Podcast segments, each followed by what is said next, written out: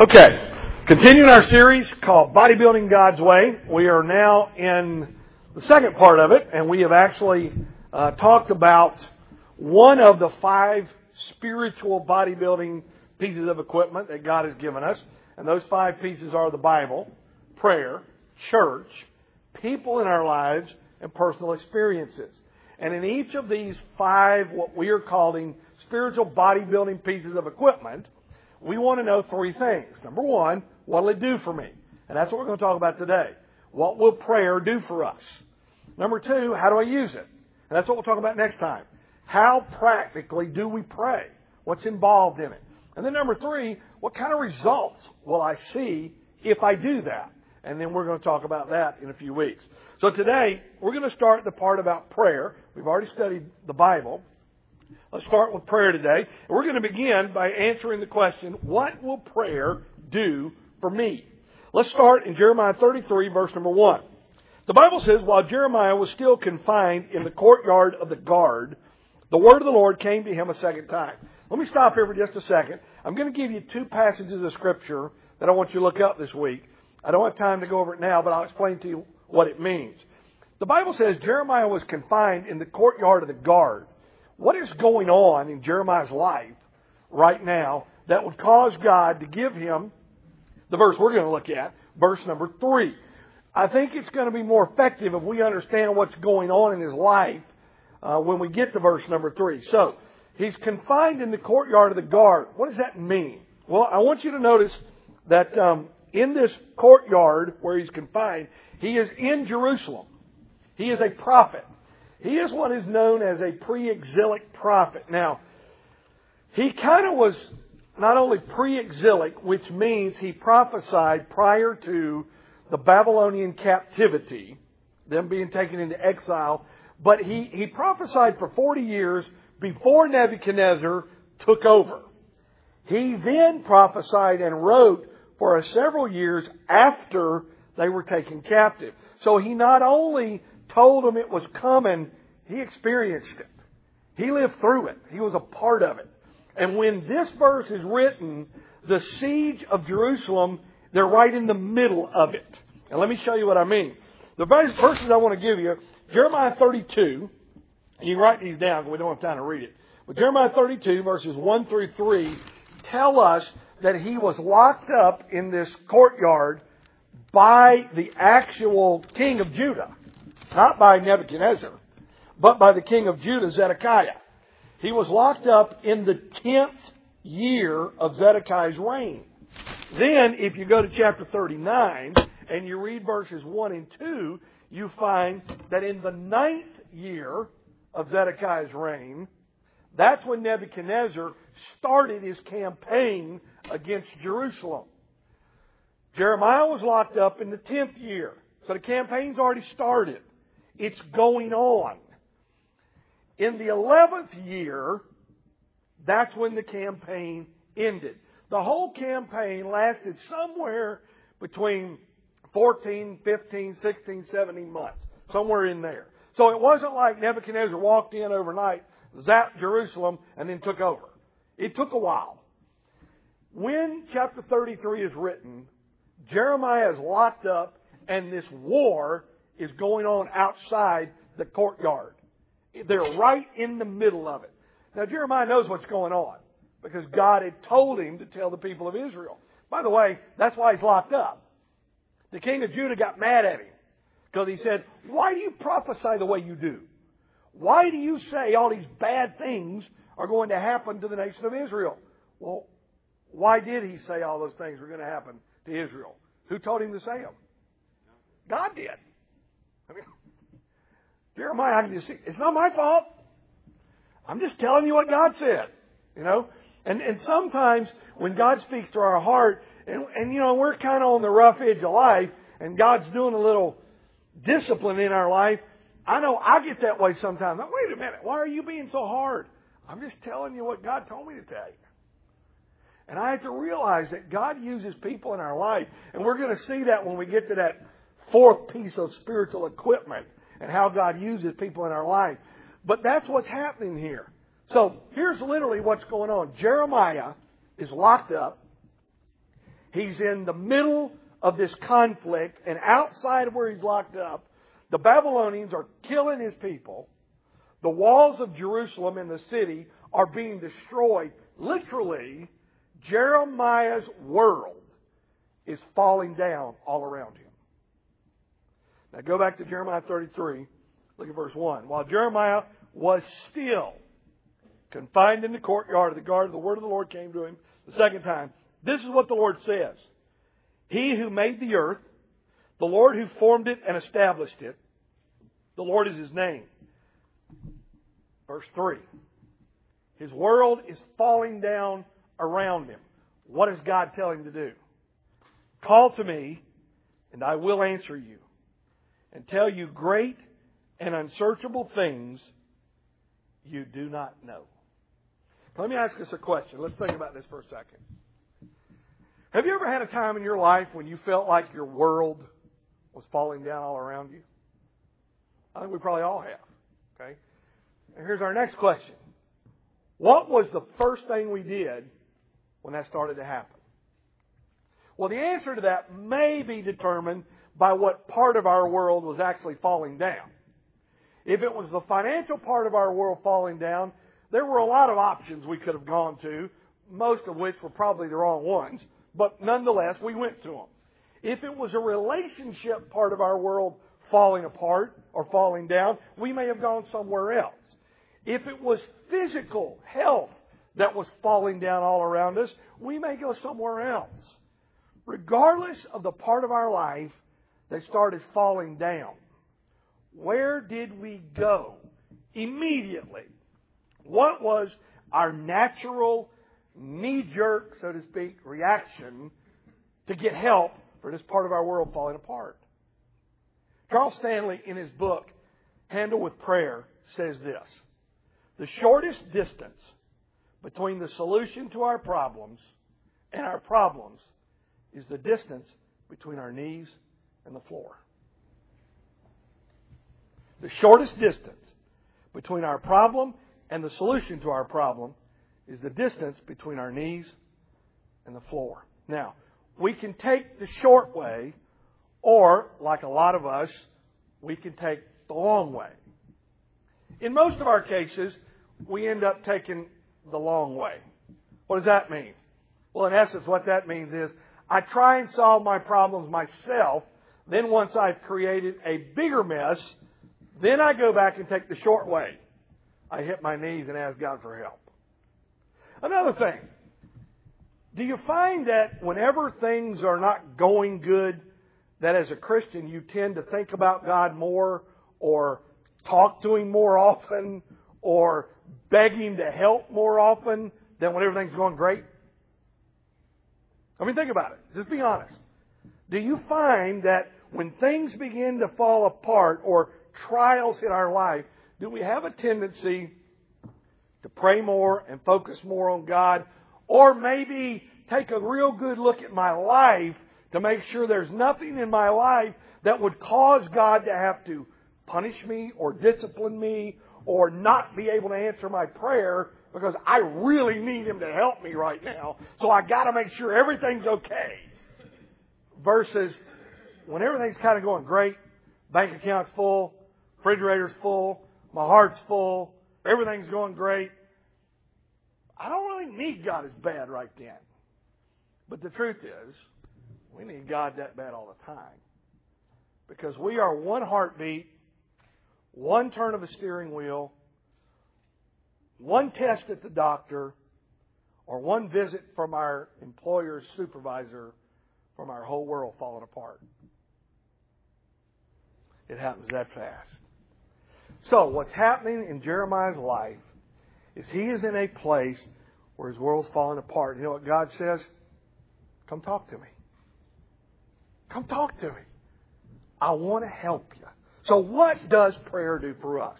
Before we look at these three things, I hope everybody understands. Prayer is for us. It's not for God. We talk about this all the time. But prayer is for us. The Bible says God knows what we need even before we ask Him. So we're not helping God out when we go to God and say, hey God, we need sixty-four, sixty-three thousand dollars by the end of the year. I just want to make sure you know that, just in case you didn't know. I just want to tell you. God's not like that. God already knows what I need. God knew that a long time ago. God knew it long before I even knew that I was going to need to know it. God knows everything. So prayer is for me. Well, if prayer is for me, what does it do for me? All right, let's look at these three things real quick. They're all found right here in Jeremiah 33 and verse number 3. Look what God tells Jeremiah to do when his world is falling apart. Number one, call to me. Call to me. What's he telling him? He's saying, I need you to focus on me, Jeremiah. Don't focus on the war going on outside the walls. Don't focus on the fact that the king of Judah did you wrong and locked you up. Don't focus on the fact that you already know Nebuchadnezzar is about to destroy the city and take over. Don't focus on any of that. I need you to focus on me. Prayer causes us to have to focus on God. Three things. Focus is commanded in the Bible. In Hebrews chapter 12, verses 1 and 2, the Bible says, Seeing then that we are compassed about with so great a cloud of witnesses, let us lay aside every weight and the sin that does so easily beset us. And let us run with patience the race that is set before us. Looking unto Jesus. In the NIV, it literally says, having our eyes fixed on Jesus. That's focus. When Peter, in the Gospel of Matthew, chapter 14, verses 29 through 31, got out of the boat and started walking on the water, as long as he was focused on Christ, he walked on water. When did he start to sink? When he lost focus. He started focusing on the things he wasn't supposed to focus on. He started focusing on his problems.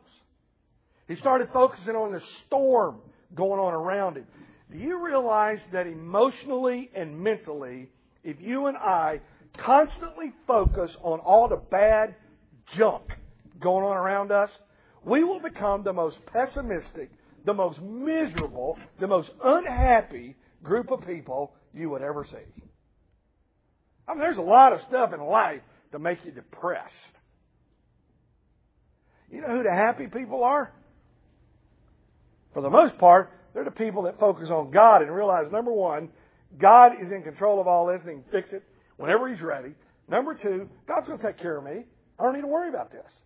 And number three, and most importantly, they actually believe number one and number two. You can say number one and number two. If you don't believe it, who are we kidding? Doesn't help, does it? Focus is commanded in the scripture. Number two, focus is life changing. Ask Peter when he was walking on the water and lost focus. It just about changed his whole life. He started to sink. And the great part is, we're all going to get out of focus sometimes.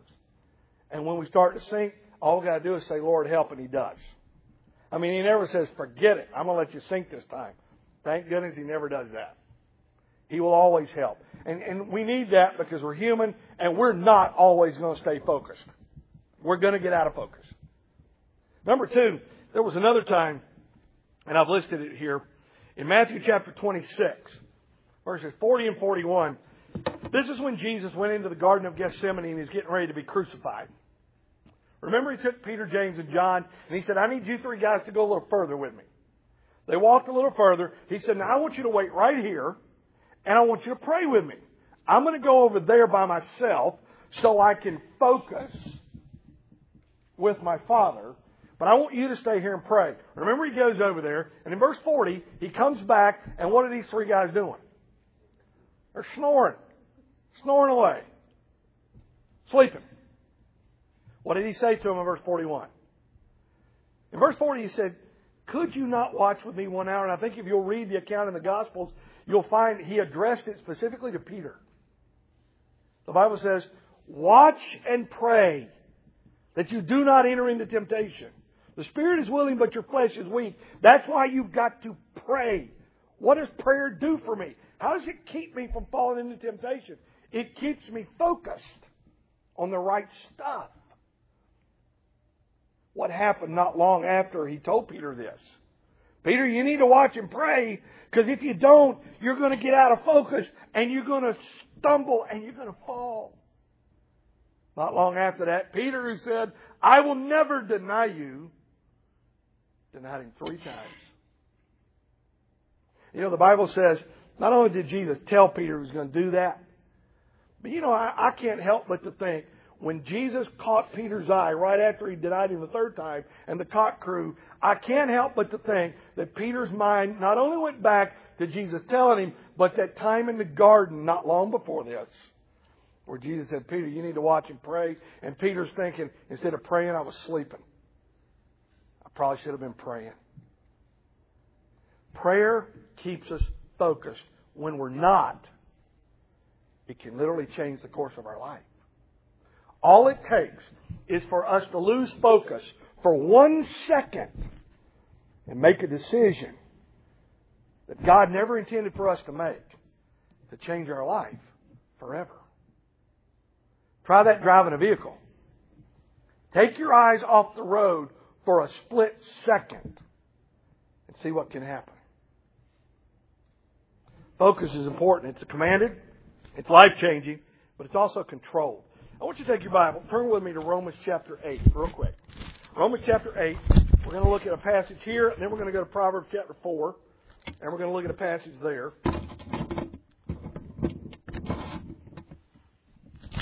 Romans chapter 8.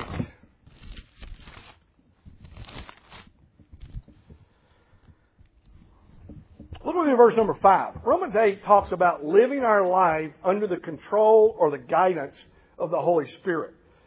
In Romans chapter 8, in verse number 5, Paul says this Those who live according to the sinful nature have their minds set on what the nature desires. Those who live according to the sinful nature, what does that mean?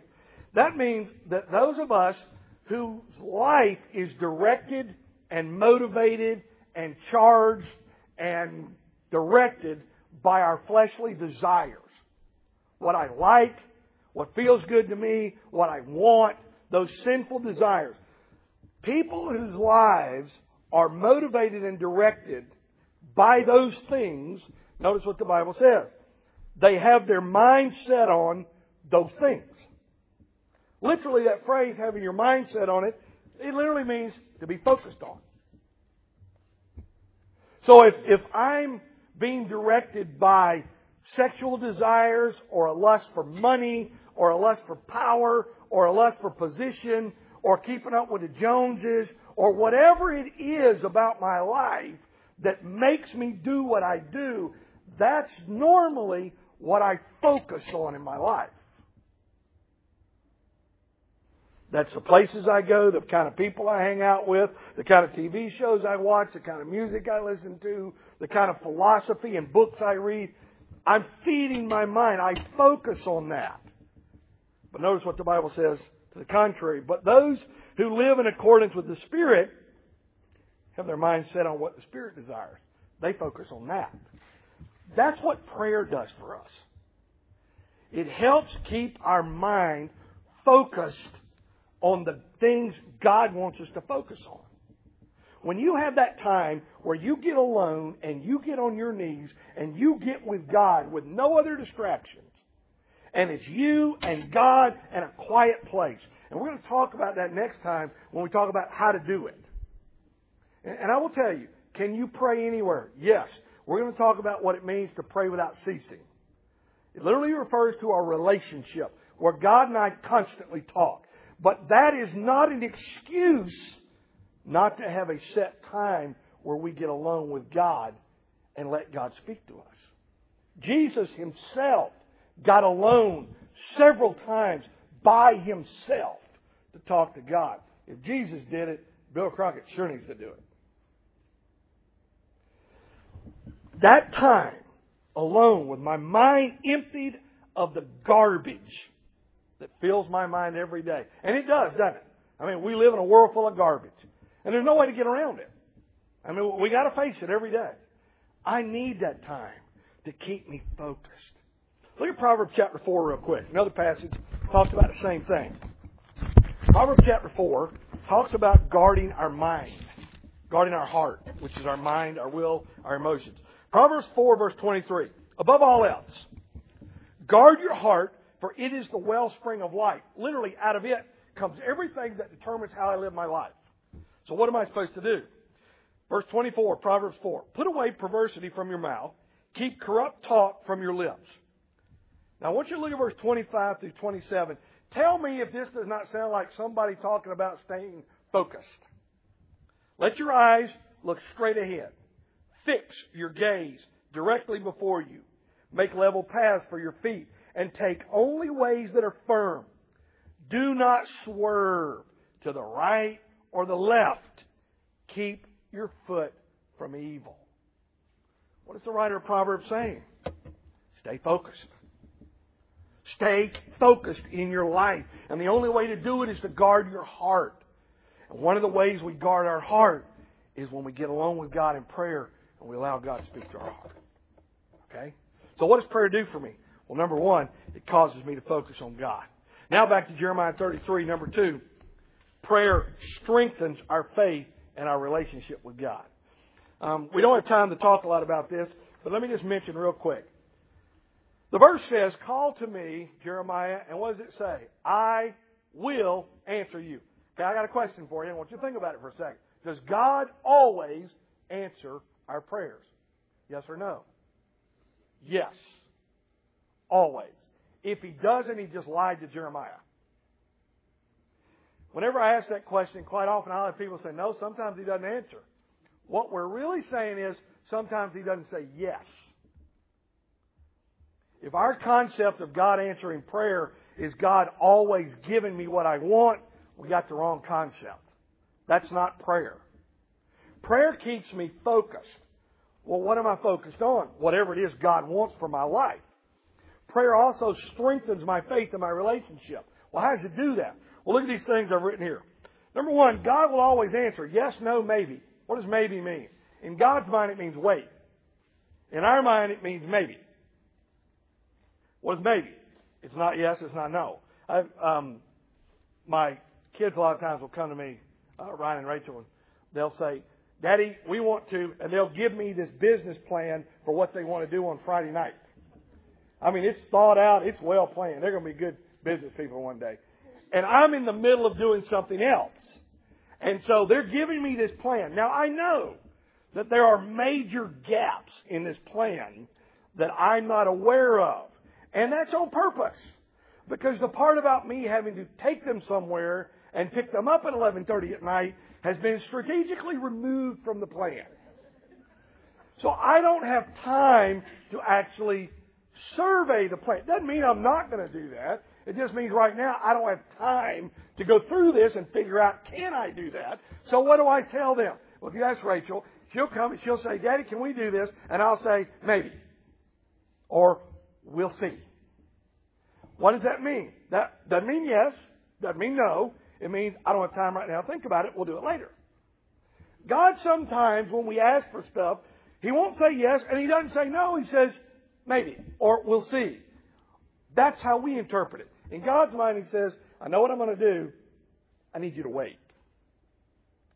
In order for me to accomplish what I need to accomplish, we can't do it right now. I can't give you the answer right now. It won't accomplish what I need it to accomplish. So we need to wait. Now that brings me to the next thing I've written in your notes. God's answer is always to accomplish two things. His glory and our good. Always. Whether it's yes, whether it's no, whether it's wait. It's always because He's doing two things.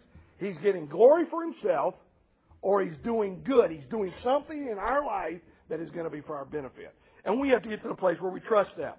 In Romans 8, verses 28 and 29, and we know what Romans 8, 28 says, He works all things together for good to them that love God. In John chapter 16 and verse 14, the Bible talks about the ministry of the Holy Spirit. It says, when He's come, He will give glory to Christ, because He'll take from Him and share it with us. So, everything God does in answer to our prayer is for His glory and our good. Finally, or another thing, prayer is learned when it's practiced. Luke 11, 1, and we'll look more at this next time. But his disciples said, Lord, teach us to pray. Unfortunately, when you and I became a Christian, we did not automatically have a PhD in prayer. Prayer gets better. And by the way, when we mean better, it affects our lives more effectively when we do it. The more we do it, the better it affects us. What is it doing? It's strengthening our faith. It's strengthening our relationship with Christ. And then finally, answered prayer strengthens our faith. And I've given you some verses here. Mark chapter 9, verses 14 through 29, and Jeremiah 32, verses 17 and 26. I'll give you a perfect example.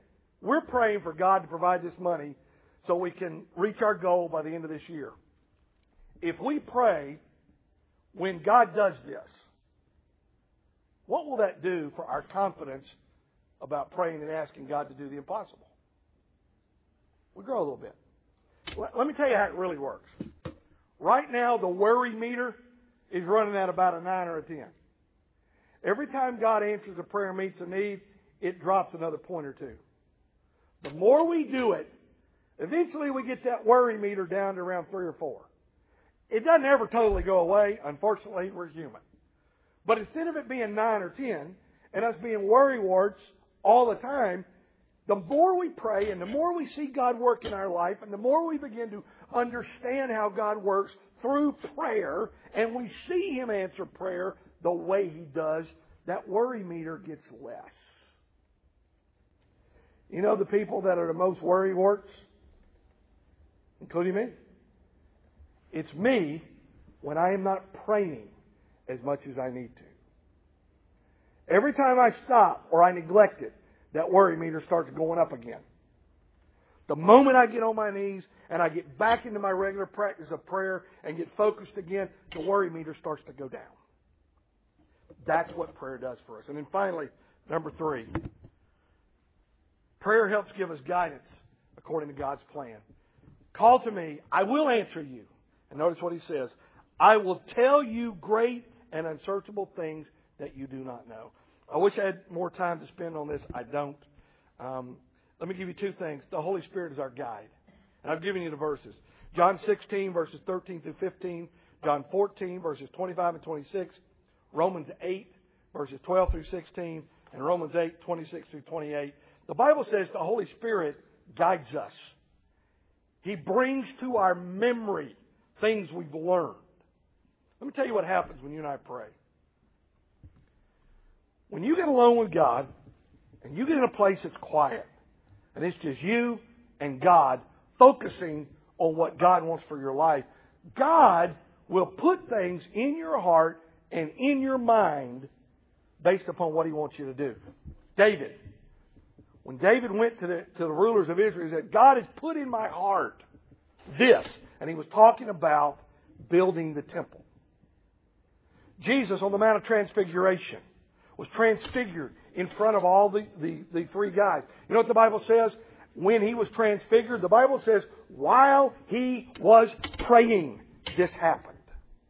Do you know when Daniel got his vision about the 70 weeks of Daniel and what God was going to do with the Israelites? While he was praying, God came to him and gave him that vision. You know, if all prayer is to us is some religious act we got to go through the motion for to somehow get God to like us and give us what we want, that's why we don't do it. That's why we don't do it. When prayer becomes a real communication time between us and God, all of a sudden that 30 or 40 minutes early in the morning becomes the most important time of my day. Because I know that when I get there, and I get on my knees and I put my head in that couch and I approach the throne of grace and I empty my mind of everything else going on in my life, good and bad. And I talk to the literal creator of the universe who has the power of life and death in his hand. And I know he can do whatever I ask him to do if that's his purpose. And while I'm talking, do you know when my worry meter goes to zero? At that moment. There literally have been days that I emotionally was so distraught, I was ready to give up. I go straight to that place now. By the way, I just developed that place about three months ago. It's been missing for a long time. And when I began to prepare for this series, God told me this is missing. I went back three months ago, and that's when everything started happening with God leading me into the ministry and God changing things. And I will tell you now, I can't tell you what it is. I am praying in that place for things, situations, people, ministries, and I already see God doing those things. When you know that's what that place is, all of a sudden, it's not quite as hard to go there. But if all it is is some kind of spiritual act that you do to try and get favor with God, or we don't understand what it is, or we don't know how, then we don't ever do it. So that's why next time we're going to talk about how do you do it. How do you go to that place and pray in such a way that those kind of things really start to happen in our life? And that's what we'll talk about next time. I've given you several examples here of men in the Bible that God worked through as they were praying. I hope you'll take time this week to read those, all right? Father, thank you for the privilege to talk to you. Thank you that prayers for us as we do it. Bring us back to focus. Strengthen our faith and our relationship. Lord, give us guidance. Guide our minds. Put in our heart and our mind the ideas and the things that you want us to think and the direction you want us to go and the attitudes you want us to have. Put those in our heart and our mind while we're praying.